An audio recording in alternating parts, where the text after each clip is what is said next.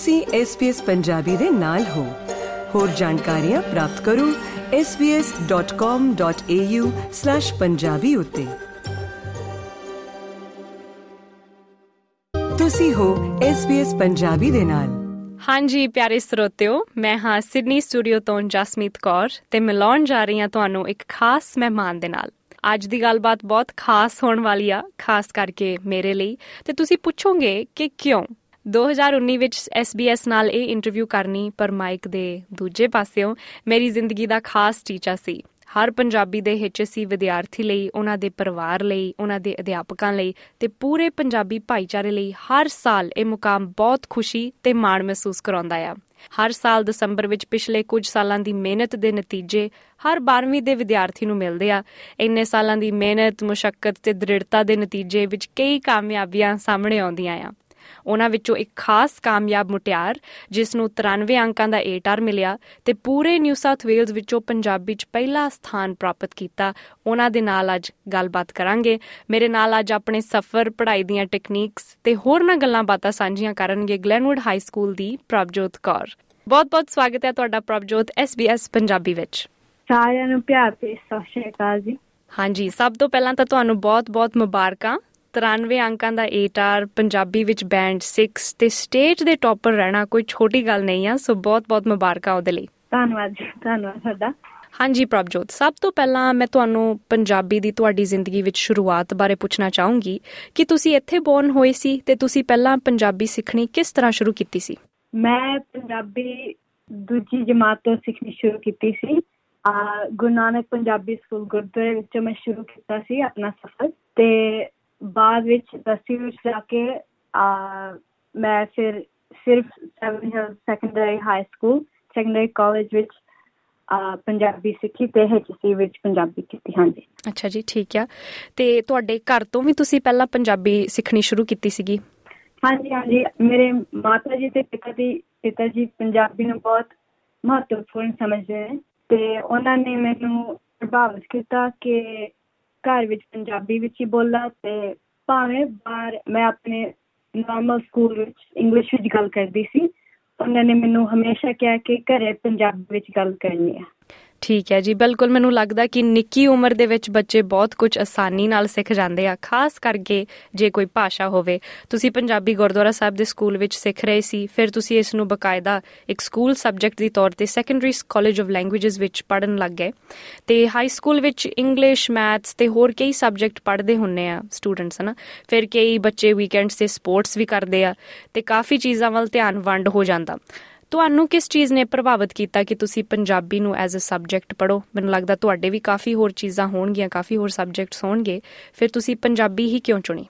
ਮੈਨੂੰ ਸਭ ਤੋਂ ਜ਼ਿਆਦਾ ਪ੍ਰਭਾਵਿਤ ਮੇਰੇ ਪਿਤਾ ਜੀ ਨੇ ਕੀਤਾ, ਜਿਨ੍ਹਾਂ ਨੇ ਮੈਨੂੰ ਹਮੇਸ਼ਾ ਮੇਰੀ ਪੰਜਾਬੀ ਵਿੱਚ ਦਿਲਚਸਪੀ ਬਣਾਏ ਰੱਖੀ ਤੇ ਮੇਰਾ ਇੱਥੇ ਪਹੁੰਚਣ ਤੱਕ ਬਹੁਤ ਜ਼ਿਆਦਾ ਯੋਗਦਾਨ ਉਹਨਾਂ ਦਾ ਸੀ।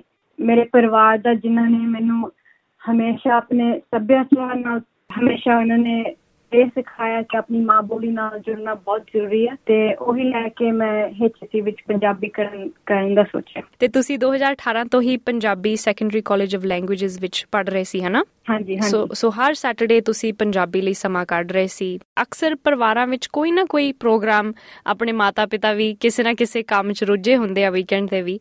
ਤਾਂ ਤੁਹਾਡੀ ਫੈਮਿਲੀ ਨੇ ਕਿਸ ਤਰ੍ਹਾਂ ਸਪੋਰਟ ਕੀਤੀ? ਤੁਸੀਂ ਪਹਿਲਾਂ ਦੱਸਿਆ ਕਿ ਤੁਹਾਡੇ ਪਿਤਾ ਜੀ ਨੇ ਕਾਫੀ ਤੁਹਾਨੂੰ ਹੱਲਾਸ਼ੇਰੀ ਦਿੱਤੀ। ਕਿੰਨਾ ਕੁ ਜ਼ਰੂਰੀ ਸੀ ਤੁਹਾਡੇ ਲਈ ਉਹ ਸਪੋਰਟ ਇਸ ਸਟੇਟ ਰੈਂਕ ਦਾ ਮੁਕਾਮ ਹਾਸਲ ਕਰਨ ਲਈ। ਮੇਰੇ ਪਰਿਵਾਰ ਵਿੱਚ, ਮੇਰੇ ਪੂਰੇ ਪਰਿਵਾਰ ਨੇ ਪੰਜਾਬੀ ਨੂੰ ਬਹੁਤ ਮਹੱਤਵ ਦਿੱਤੀ ਤੇ ਉਹਨਾਂ ਨੇ ਹਮੇਸ਼ਾ ਮੈਨੂੰ ਪੰਜਾਬੀ ਵਿੱਚ ਬੋਲਣ ਦਾ ਅਭਿਆਸ ਕਰਨ ਲਈ ਕਿਹਾ।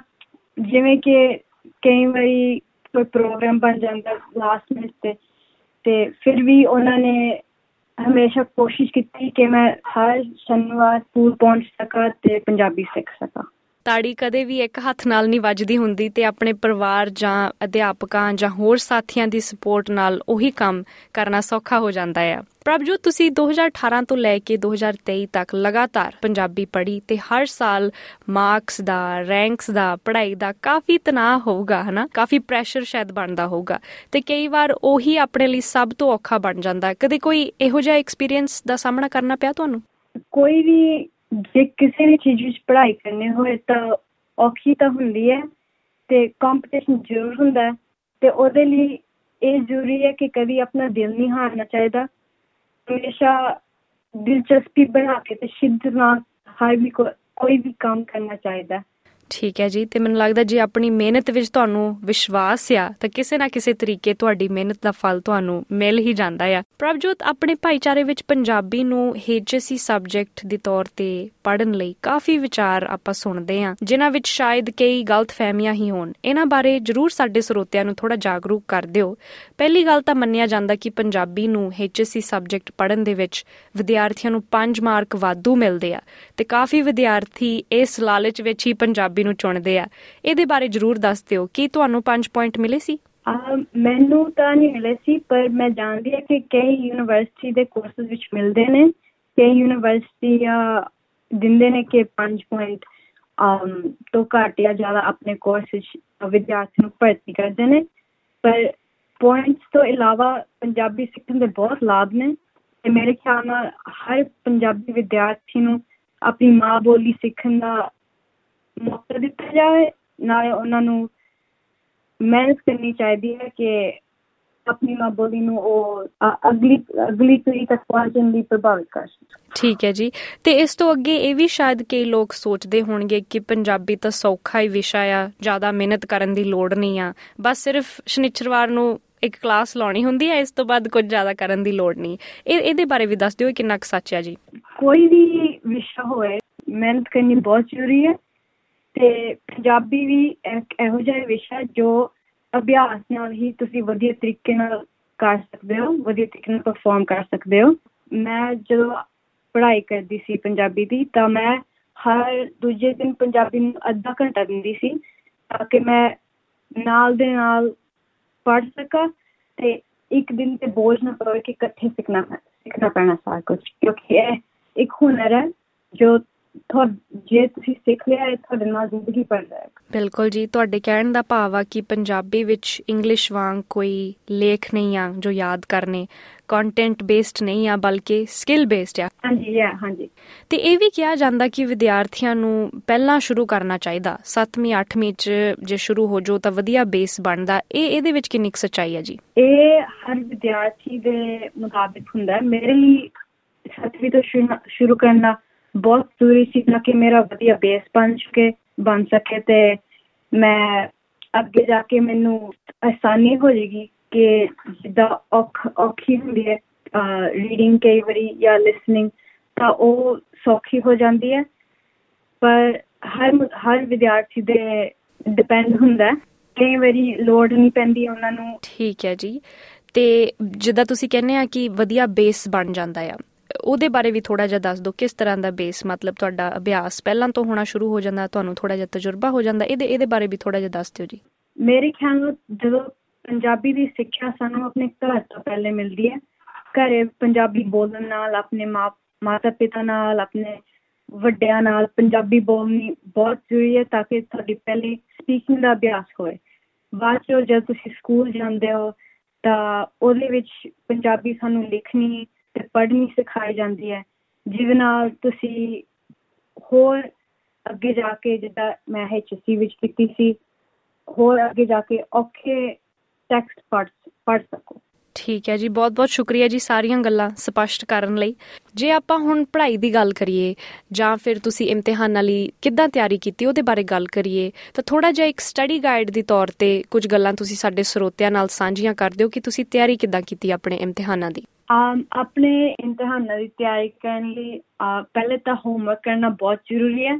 ਜੋ ਵੀ ਤੁਹਾਡੇ ਅਧਿਆਪਕ ਤੁਹਾਡੇ ਲਈ ਹੋਮਵਰਕ ਸੈੱਟ ਕਰਦੇ ਨੇ, ਉਹ ਕਰਨਾ ਬਹੁਤ ਜ਼ਰੂਰੀ ਹੈ ਕਿਉਂਕਿ ਉਸ ਤੋਂ ਹੀ ਤੁਹਾਨੂੰ ਇਮਤਿਹਾਨ ਦੀ ਅਭਿਆਸ ਕਰਨਾ ਮਿਲਦਾ ਹੈ। ਇਸ ਤੋਂ ਇਲਾਵਾ ਮੈਂ ਪੰਜਾਬੀ ਨੂੰ ਆਪਣੇ ਹਫ਼ਤੇ ਵਿੱਚ ਹਰ ਦੂਜੇ ਦਿਨ ਅੱਧਾ ਘੰਟਾ ਦਿੱਤਾ ਸੀ।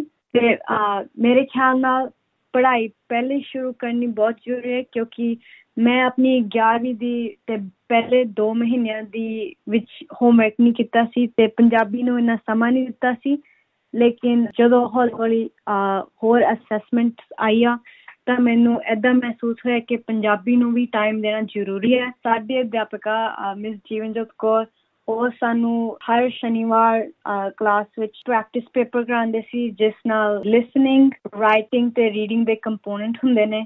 ਤੇ ਉਹਨਾਂ ਨੇ ਸਾਨੂੰ ਹਰ ਹਫ਼ਤੇ ਹਰ ਕੰਪੋਨੈਂਟ ਦੀ ਪ੍ਰੈਕਟਿਸ ਕਰਾਉਂਦੇ ਸੀ ਉਸ ਨਾਲ ਵੀ ਇਮਤਿਹਾਨ ਦੇਣ ਦਾ ਸਾਡਾ ਤਜਰਬਾ ਪੈਦਾ ਹੋਇਆ। ਮੇਰੇ ਖਿਆਲ ਨਾਲ ਆਪਣੀ ਪਰਸਨਲ ਤੇ ਸਟੱਡੀ ਲਾਈਫ ਨੂੰ ਬੈਲੈਂਸ ਕਰਨਾ ਬਹੁਤ ਜ਼ਰੂਰੀ ਹੈ। ਦੋਨਾਂ ਵਿੱਚ ਇੱਕ ਰੂਟੀਨ ਬਣਾਣੀ ਤੇ ਹਰ ਹਰ ਵਿਸ਼ੇ ਨੂੰ ਥੋੜਾ ਜਿਹਾ ਥੋੜਾ ਥੋੜਾ ਸਮਾਂ ਦੇਣਾ ਬਹੁਤ ਜ਼ਰੂਰੀ ਹੈ ਤਾਂ ਕਿ ਜਦੋਂ ਇਮਤਿਹਾਨ ਦੇ ਵੇਲੇ ਆਂ ਤਾਂ ਤੁਸੀਂ ਜ਼ਿਆਦਾ ਸਟ੍ਰੈਸ ਨਾ ਹੋ ਇਸ ਤੋਂ ਇਲਾਵਾ ਕੋਈ ਹੋਰ ਚੀਜ਼ ਤੁਸੀਂ ਪੜ੍ਹਦੇ ਸੁਣਦੇ ਜਾਂ ਲਿਖਦੇ ਕੋਈ ਅਜਿਹੀਆਂ ਕੋਈ ਹੋਰ ਤਕਨੀਕਾਂ ਜਿਹਦੇ ਨਾਲ ਤੁਸੀਂ ਆਪਣੀ ਸਕਿੱਲ ਨੂੰ ਹੋਰ ਵਧੀਆ ਕੀਤਾ ਹੋਵੇ? ਅਬ ਪੰਜਾਬੀ ਇੱਕ ਇਹੋ ਜਿਹਾ ਸਕਿੱਲ ਹੈ ਜੋ ਮੇਰੇ ਖਿਆਲ ਨਾਲ ਸੁਣਨ ਨਾਲ ਬਹੁਤ ਵਧੀਆ ਤਰੀਕੇ ਨਾਲ ਸਿੱਖ ਸਕਦੇ ਤੁਸੀਂ। ਮੈਂ ਤੇ ਮੇਰੇ ਪਿਤਾ ਜੀ ਤੇ ਮਾਤਾ ਜੀ, ਜਦੋਂ ਵੀ ਅਸੀਂ ਕਿਤੇ ਜਾਣਾ ਹੁੰਦਾ ਸੀ ਤਾਂ ਅਸੀਂ ਜਾਂ ਤਾਂ ਰੇਡੀਓ ਹਾਂਜੀ ਲਾ ਲੈਂਦੇ ਸੀ ਜਾਂ ਐਸਬੀਐਸ ਲਾ ਲੈਂਦੇ ਸੀ। ਉਹਦੇ ਵਿੱਚ ਜੋ ਕੋਈ ਵੀ ਜੇ ਪੰਜਾਬੀ ਪ੍ਰੋਗਰਾਮ ਚੱਲਦਾ ਹੋਵੇ ਉਹਨੂੰ ਸੁਣਦੇ ਸੀ ਤੇ ਮੈਂ ਉਹਨਾਂ ਦੀ ਜੋ ਵੋਕੈਬੂਲਰੀ ਸੀ ਉਹ ਸੁਣ ਕੇ ਆਪਣੀ ਜ਼ਿੰਦਗੀ ਵਿੱਚ ਇਸਤੇਮਾਲ ਕਰਨ ਦੀ ਕੋਸ਼ਿਸ਼ ਕਰਦੀ ਸੀ। ਠੀਕ ਹੈ ਜੀ, ਬਹੁਤ ਵਧੀਆ ਲੱਗਿਆ ਸੁਣ ਕੇ। ਤੇ ਇਹ ਵੀ ਹੁੰਦਾ ਕਿ ਜਿਹੜਾ ਪੰਜਾਬੀ ਦਾ ਇਮਤਿਹਾਨ ਆ, ਉਹਦੇ ਵਿੱਚ ਇੱਕ ਬੋਲਣ ਵਾਲਾ ਹਿੱਸਾ ਹੁੰਦਾ ਸਪੀਕਿੰਗ ਦਾ ਤੇ ਬਾਕੀ ਦਾ ਰੀਡਿੰਗ ਲਿਸਨਿੰਗ ਤੇ ਰਾਈਟਿੰਗ ਹੁੰਦਾ ਹੈ ਨਾ ਤੇ ਉਹਦੇ ਵਿੱਚ ਜਿਹੜਾ ਸਪੀਕਿੰਗ ਦਾ ਟੌਪਿਕ ਉਹ ਵੀ ਕਾਫੀ ਵੱਡਾ ਹਿੱਸਾ ਹੁੰਦਾ ਇਸ ਇਮਤਿਹਾਨ ਦੇ ਵਿੱਚ। ਤੁਸੀਂ ਕੋਈ ਟੌਪਿਕ ਤੇ ਖੋਜ ਕਰਦੇ ਆ, ਫਿਰ ਬੋਲ ਕੇ ਇਮਤਿਹਾਨ ਦਿੰਨੇ ਆ। ਇਹਦੇ ਲਈ ਕੋਈ ਟਿਪਸ ਦੇਣਾ ਚਾਹੋ ਤਾਂ ਸਾਂਝੀਆਂ ਕਰ ਦਿਓ ਜੀ ਸਾਡੇ ਸਰੋਤਿਆਂ ਲਈ।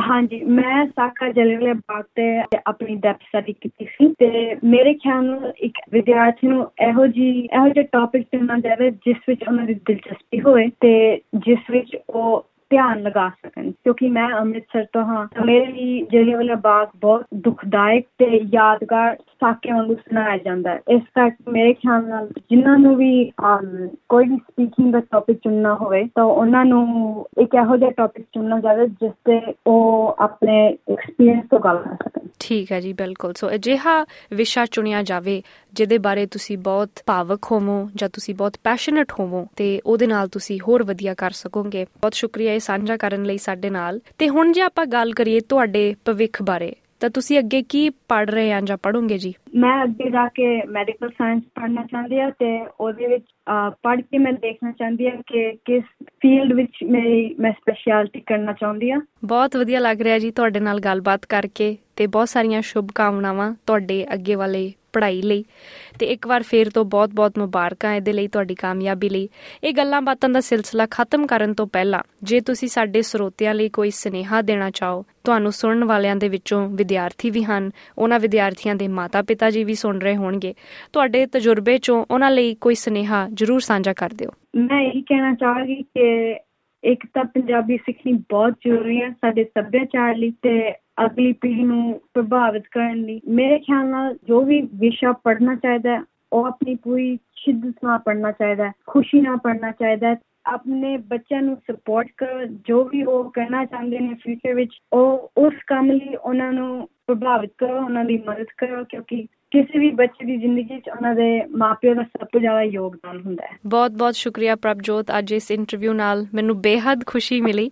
ਬਹੁਤ ਮਾਣ ਮਹਿਸੂਸ ਹੋ ਰਿਹਾ ਕਿ ਮਾਈਕ ਦੇ ਦੋਨੇ ਪਾਸੇ ਇੱਥੋਂ ਦੇ ਵੱਡੇ ਹੋਏ ਵਿਦਿਆਰਥੀ ਅੱਜ ਮਾਂ ਬੋਲੀ ਬਾਰੇ ਗੱਲਬਾਤ ਕਰ ਰਹੇ ਆ ਤੇ ਉਮੀਦ ਹੈ ਕਿ ਆਉਣ ਵਾਲੇ ਕਈ ਸਾਲ ਇਸ ਤਰ੍ਹਾਂ ਹੀ ਕੋਈ ਨਾ ਕੋਈ ਉੱਭਰ ਕੇ ਆਪਣੀਆਂ ਕਾਮਯਾਬੀਆਂ ਭਾਈਚਾਰੇ ਤੱਕ ਪਹੁੰਚਾਉਂਦਾ ਰਹੇ ਬਹੁਤ-ਬਹੁਤ ਸ਼ੁਕਰੀਆ ਪ੍ਰਭਜੋਤ, ਇੱਕ ਵਾਰ ਫੇਰ ਤੋਂ ਤੁਹਾਨੂੰ ਬਹੁਤ-ਬਹੁਤ ਮੁਬਾਰਕਾਂ, ਤੁਹਾਡੇ ਪੂਰੇ ਪਰਿਵਾਰ ਨੂੰ ਮੁਬਾਰਕਾਂ ਤੇ ਬਹੁਤ ਸ਼ੁਕਰੀਆ ਜੀ ਅੱਜ ਗੱਲਬਾਤ ਕਰਨ ਲਈ ਧੰਨਵਾਦ ਜੀ ਧੰਨਵਾਦ